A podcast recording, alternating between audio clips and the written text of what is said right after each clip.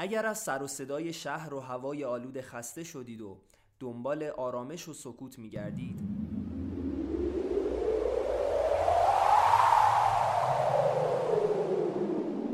یا اهل طبیعتگردی هستید و به دنبال یه جایی با جذابیت‌های طبیعی عالی، یا اهل ستاره شناسی هستید و به دنبال یه آسمون صاف و بدون آلودگی و نورای اضافی، هرگز کویر مصر فراموشتون نشه.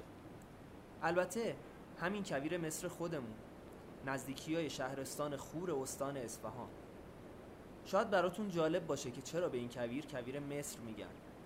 این اسم پیشنهاد آقای یوسف نامی بوده که این روستا رو بنیانگذاری کرده و با حفر چاه خیلی عمیقی مردم رو از خطر بیابی نجات داده و بعدم به خاطر شباهت داستان به داستان حضرت یوسف اسم این کویر و روستا مصر گذاشته شد.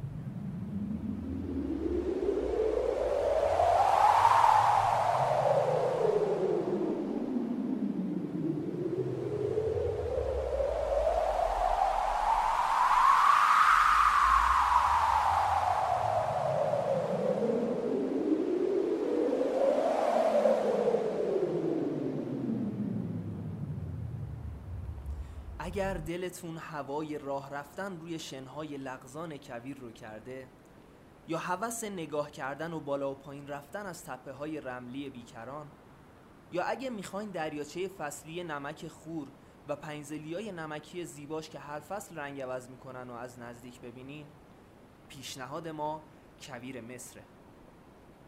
به علاوه اگر گذرتون از این طرفا افتاد، بازدید کردن از روستاهای این کویر و قلعه‌های تاریخیش فراموشتون نشه.